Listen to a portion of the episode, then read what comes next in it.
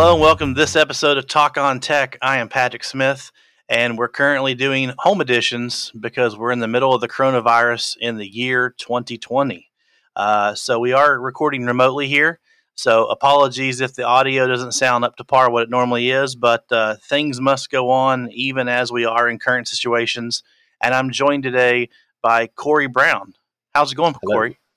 It's going well. So uh, I want to talk to Corey today because he has a very interesting uh, story when it comes to his trajectory through technology and his education stuff. So, Corey, I usually start off by asking people, um, what got you into computers? What kind of, you know, bit you with the bug? Uh, probably just using them as a kid. Uh, we always had a computer in the house. Uh, I would always use it to, you know, download songs from Napster and uh, play games on it and things like that. And it just kind of went to me tinkering with the different programs. Uh, MySpace was real big, so I would always like inject code in the about me to play songs or to change the layout of my page with CSS. So just always been interested in computers. So you were you were a bit of a tinker like me, except it sounds like you actually made things work. I typically just took things apart to my to my dad's you know anger and never put them back together. Uh, what was your just out of curiosity? What was your first gaming console? A Nintendo 64. Nintendo 64. Nice. And that's that's if not counting all the uh, like ColecoVision. Like there were a lot of like educational games that uh, I was lucky enough to have as a child. So uh, I think I would say Nintendo 64 is my first gaming dedicated gaming console. right. One one that was yours that was not necessarily like a hand me down type of situation. Well, it was a hand. We sh- it was shared. Sure. Well, I mean, like before I was even born, my dad had bought uh, a Mattel uh, electronics Intellivision, but like my first console that was mine that I remember him buying was the original NES. So I kind of figured, you know, your your N64 was probably the one that you know you really latched onto and remembered the most. So that's Yeah. what I was thinking. Yeah. So so you always had kind of a, a an eye for uh, designing, changing web pages around and stuff. What made you decide that you know once you graduated high school? I'm guessing that you were like, I'm going to go into this. I'm going to make this be uh, my job, my my my education.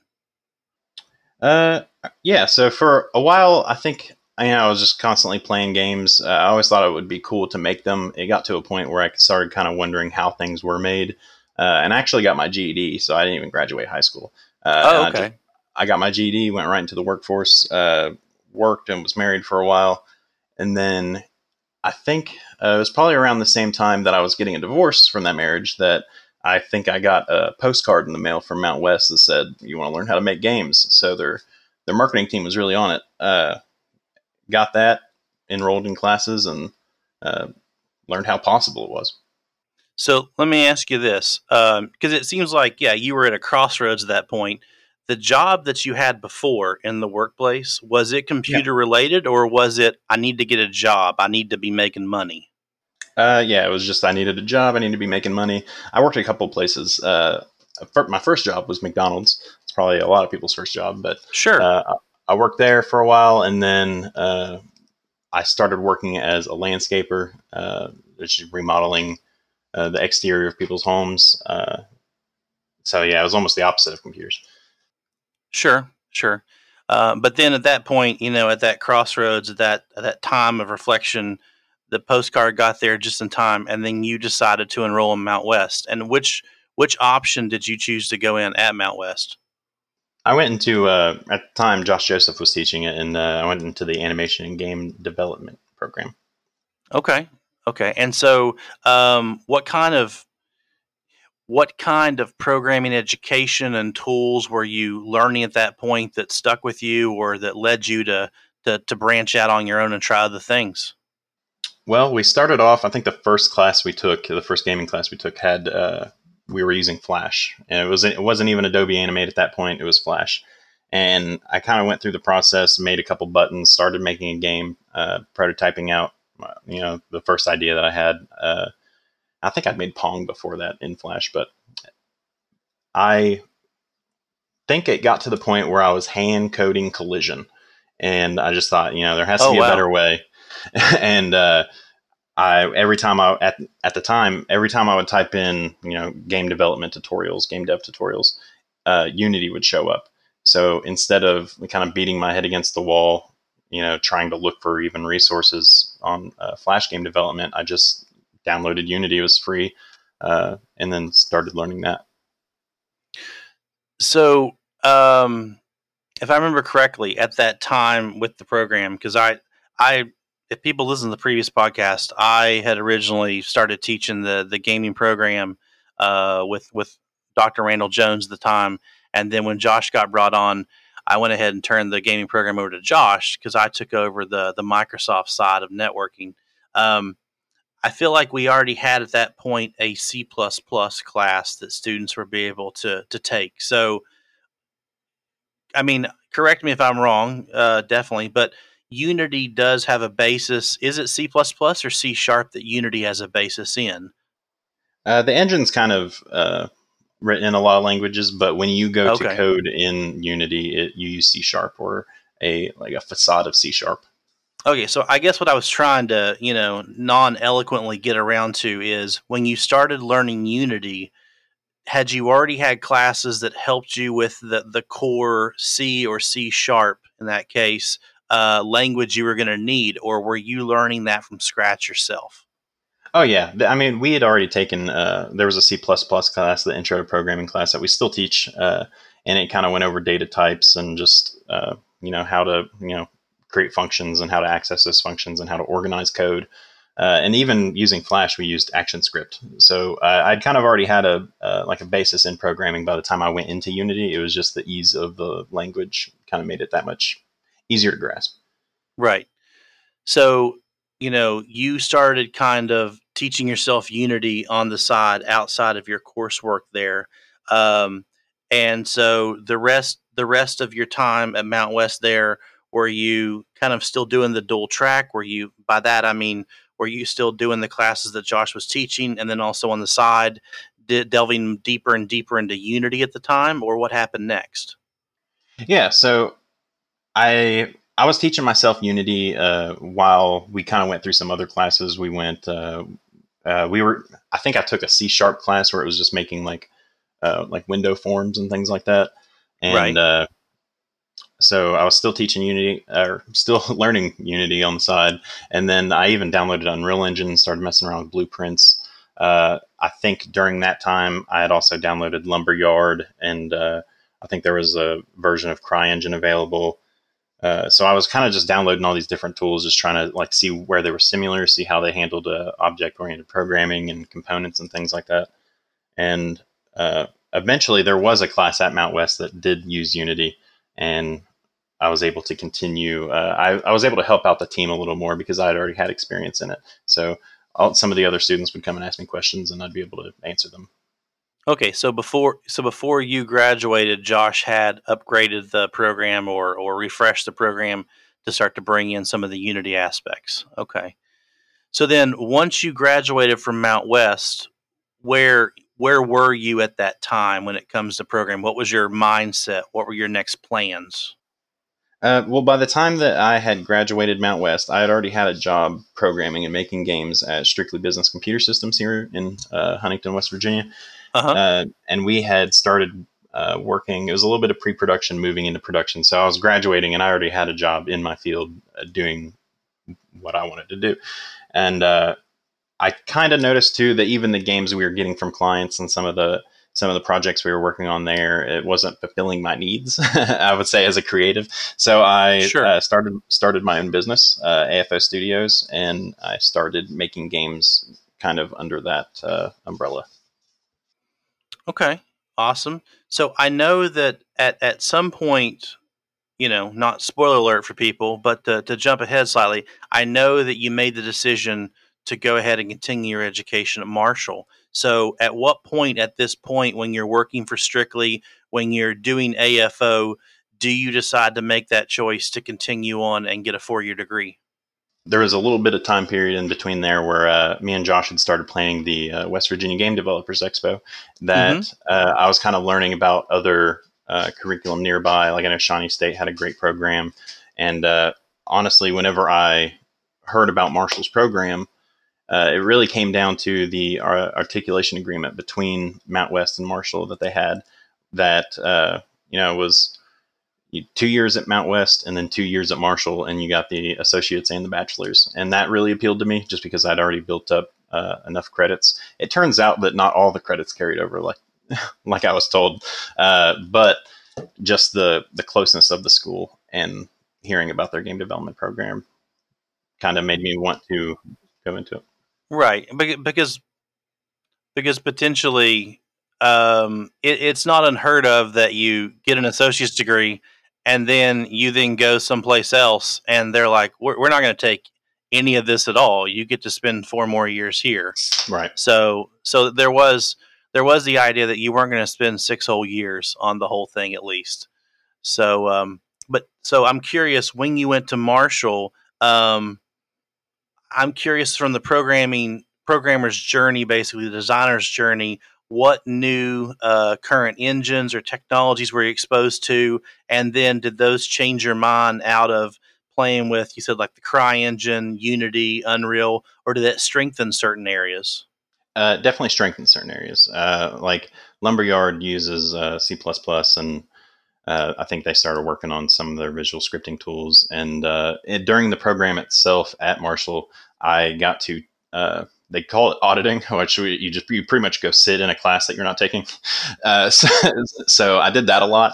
Uh, I sat in on a lot of the web development courses and some of just some of the other like algorithms and uh, data structures courses. And they mostly used C++, but it was still in the console, and it was you know cool to learn how to program uh, better but uh, we still hadn't really started getting into a lot of the engine work that i wanted to get into until uh, probably uh, much later into their student career.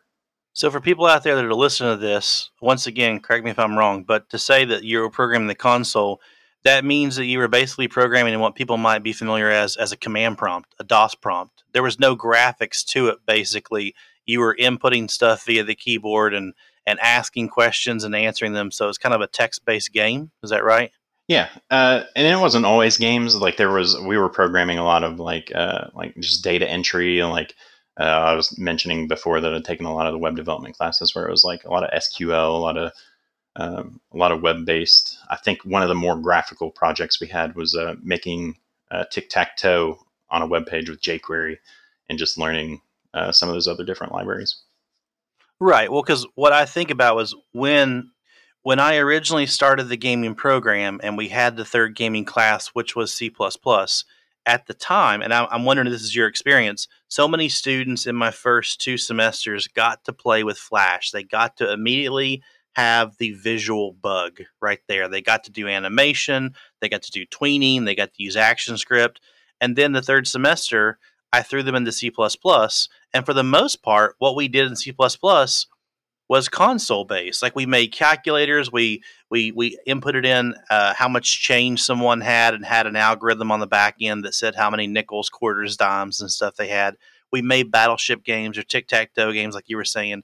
But students for me at least at the time, seemed to be kind of disappointed that we went from two semesters of a nice graphical uh, gaming engine to suddenly being back at a command prompt, even though we were in the very, very powerful C sharp or sorry, C. plus Yeah. So, did, did, that type of thing happen to you? Yeah, we, we def- I definitely get that now. Uh, not to jump to, not to jump sure. forward, but uh, now teaching. I teach at Mountwest, and I've kind of revamped a little bit of the program. And we start off immediately just jumping right into Unreal Engine, and uh, it's kind of a take back whenever you know they might have not had a C class yet, and we go over those things like repetition structure and you know for loops. And but when we are in Unreal Engine, we are able to already do those things using blueprints. So they already have kind of an idea of what is happening, and they have that uh, they have that graphical interface to you know feel good about it. But i got you that make that makes a lot more sense because they can they get the graphical side but they can go under the hood with the actual uh, code and, and console side because yeah one thing that josh and i ended up changing is it used to be for us it 115 was the visual basic class and they took that one of their first semesters and they didn't take advanced programming which was 215 until typically the third semester, and that was C. So we kind of like cut out VB because VB was going away, and we moved C sooner so that at least maybe when they're having at the time the Flash class, they could have the the uh, C you know introductory class, so they could they could go into one class and be like, man, all I see is a console. But at least they can come over to the next class the next day and be like, but I'm getting to play graphical here. It's cool to see that now you having your program the option that in Unreal they got the blueprints graphical and they have the powerful uh, you know, console under the hood C or C sharp in that case that they can go ahead and program with. So I was just curious about that because I always heard students complain because I, you know, a command line is very, very powerful, but it's not sexy, you know, right. from a design standpoint. So, um, but you, you got to get them past the like, this is way, way powerful for you people. But uh, I was just curious as a student, your take on that. So that makes a lot of sense. Yeah, yeah, and Unreal definitely uh, is known for making things sexy. There, yeah, there you go.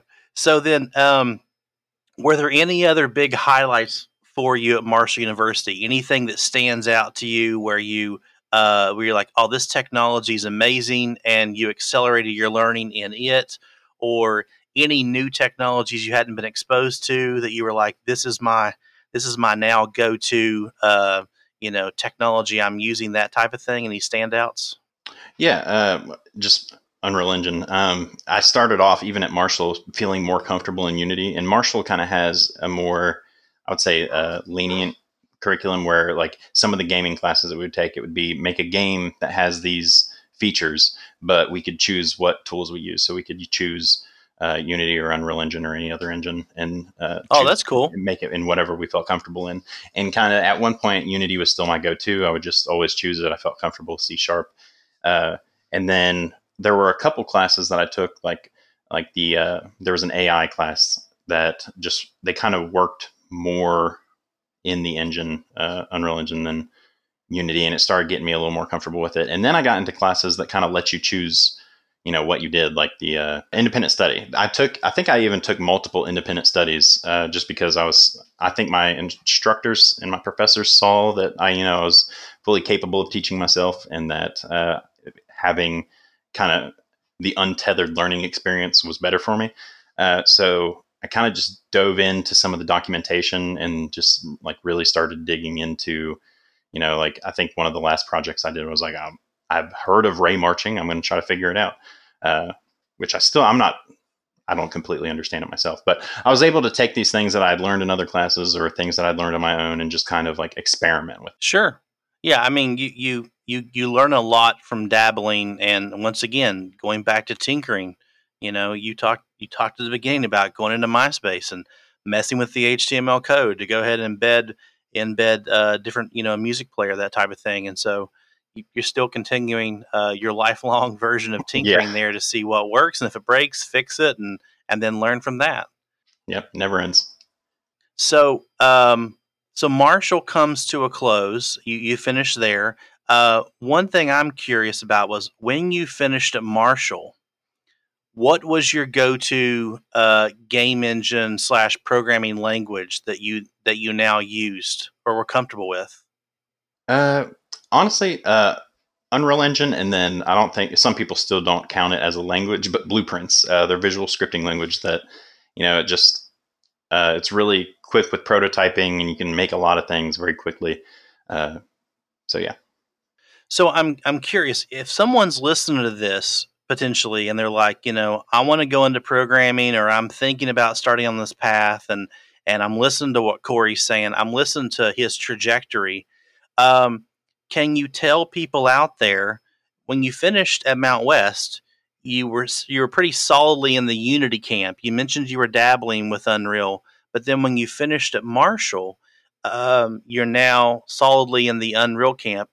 Can you tell people uh, what what changed for you? What clicked? What made you move over based on your your personal preference?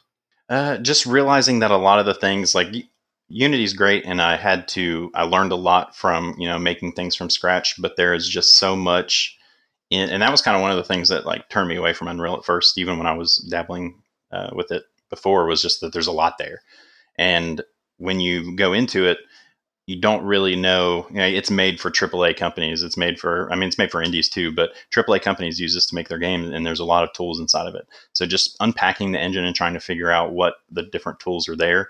Uh, and then by the time that I understood most of those tools inside of it, it just became, you know, you know, why reinvent the wheel? I'm going to use this thing that works. I see. Okay. Well, because I just yeah, I, I I try to think about the audience we're going to have here, and and I would imagine some people might have thought, well, why did he switch from one to the other? Um, just you know, personal preference, sure, yeah. Com- comfortableness aside as well, but I didn't know if there was a, an aha moment you had going from one to the other. Um, but it also seemed like to some degree you lost the intimidation factor. Like I've regularly heard people talk about in my digital photography class, they'll say, you know, Photoshop overwhelms me. There's so much you can do in there. And I'm like, that's true, but you don't have to do 100% of what Photoshop does. You can totally just do the 10% you know now, and then you can learn a little bit more. And now you can do 15% and 20%. And, you know, I tell them, like, I don't do 100% of what it does either. I don't even touch the 3D aspect of it. And that's totally okay. You don't have to be intimidated by a product wholly and not use it. Just if you want, take small bites, you know? Yeah, I think a lot of it is time, uh, especially in school. Uh, like when I was still when Unity was my go-to engine, it was because I knew the time limit that I was working in, and I knew my ability to work within that time limit. So I would choose things that made my time more effective. Uh, so once it would just kind of became a, a, you know two circles moving together, and there was there was overlap for sure where I was you know, if I wanted to do this thing, it really could go both ways. But then at some point, they just kind of merged where uh, it didn't matter. I think that makes yeah, I think that makes total sense. When you're when you're behind the eight ball and you got a deadline, no one ever goes, you know what? I'm gonna try this technology where I may be beating my head against the wall all night long to get something done that I know how to do in five minutes instead of technology. So I, I think I think that makes an awful lot of sense. Um, would there be any advice you have for somebody who is considering um, getting into programming, potentially going to school or studying online? Because you mentioned you did both. You were going to school, but you were also furthering your own personal education by going out there and seeking resources. So, what what advice would you have for someone who's listening to this and potentially saying, "I'm thinking about doing it. I just I don't know the first step to take." So uh, I was given very good advice very early on by uh, the Mountwest has a program called Peer Coaches, which I eventually got hired on as a peer coach. But a peer coach is essentially a student mentor. So the school hires other students to mentor students going through their programs. And uh, Jacob Rowe was my peer coach, and he gave me the best piece of advice that I still use to this day. I use it on the job at Strictly. I use it at Mountwest. I use it when I'm working on private projects for AFO Studios, and that's Google it. Google it, uh, watch videos, YouTube it.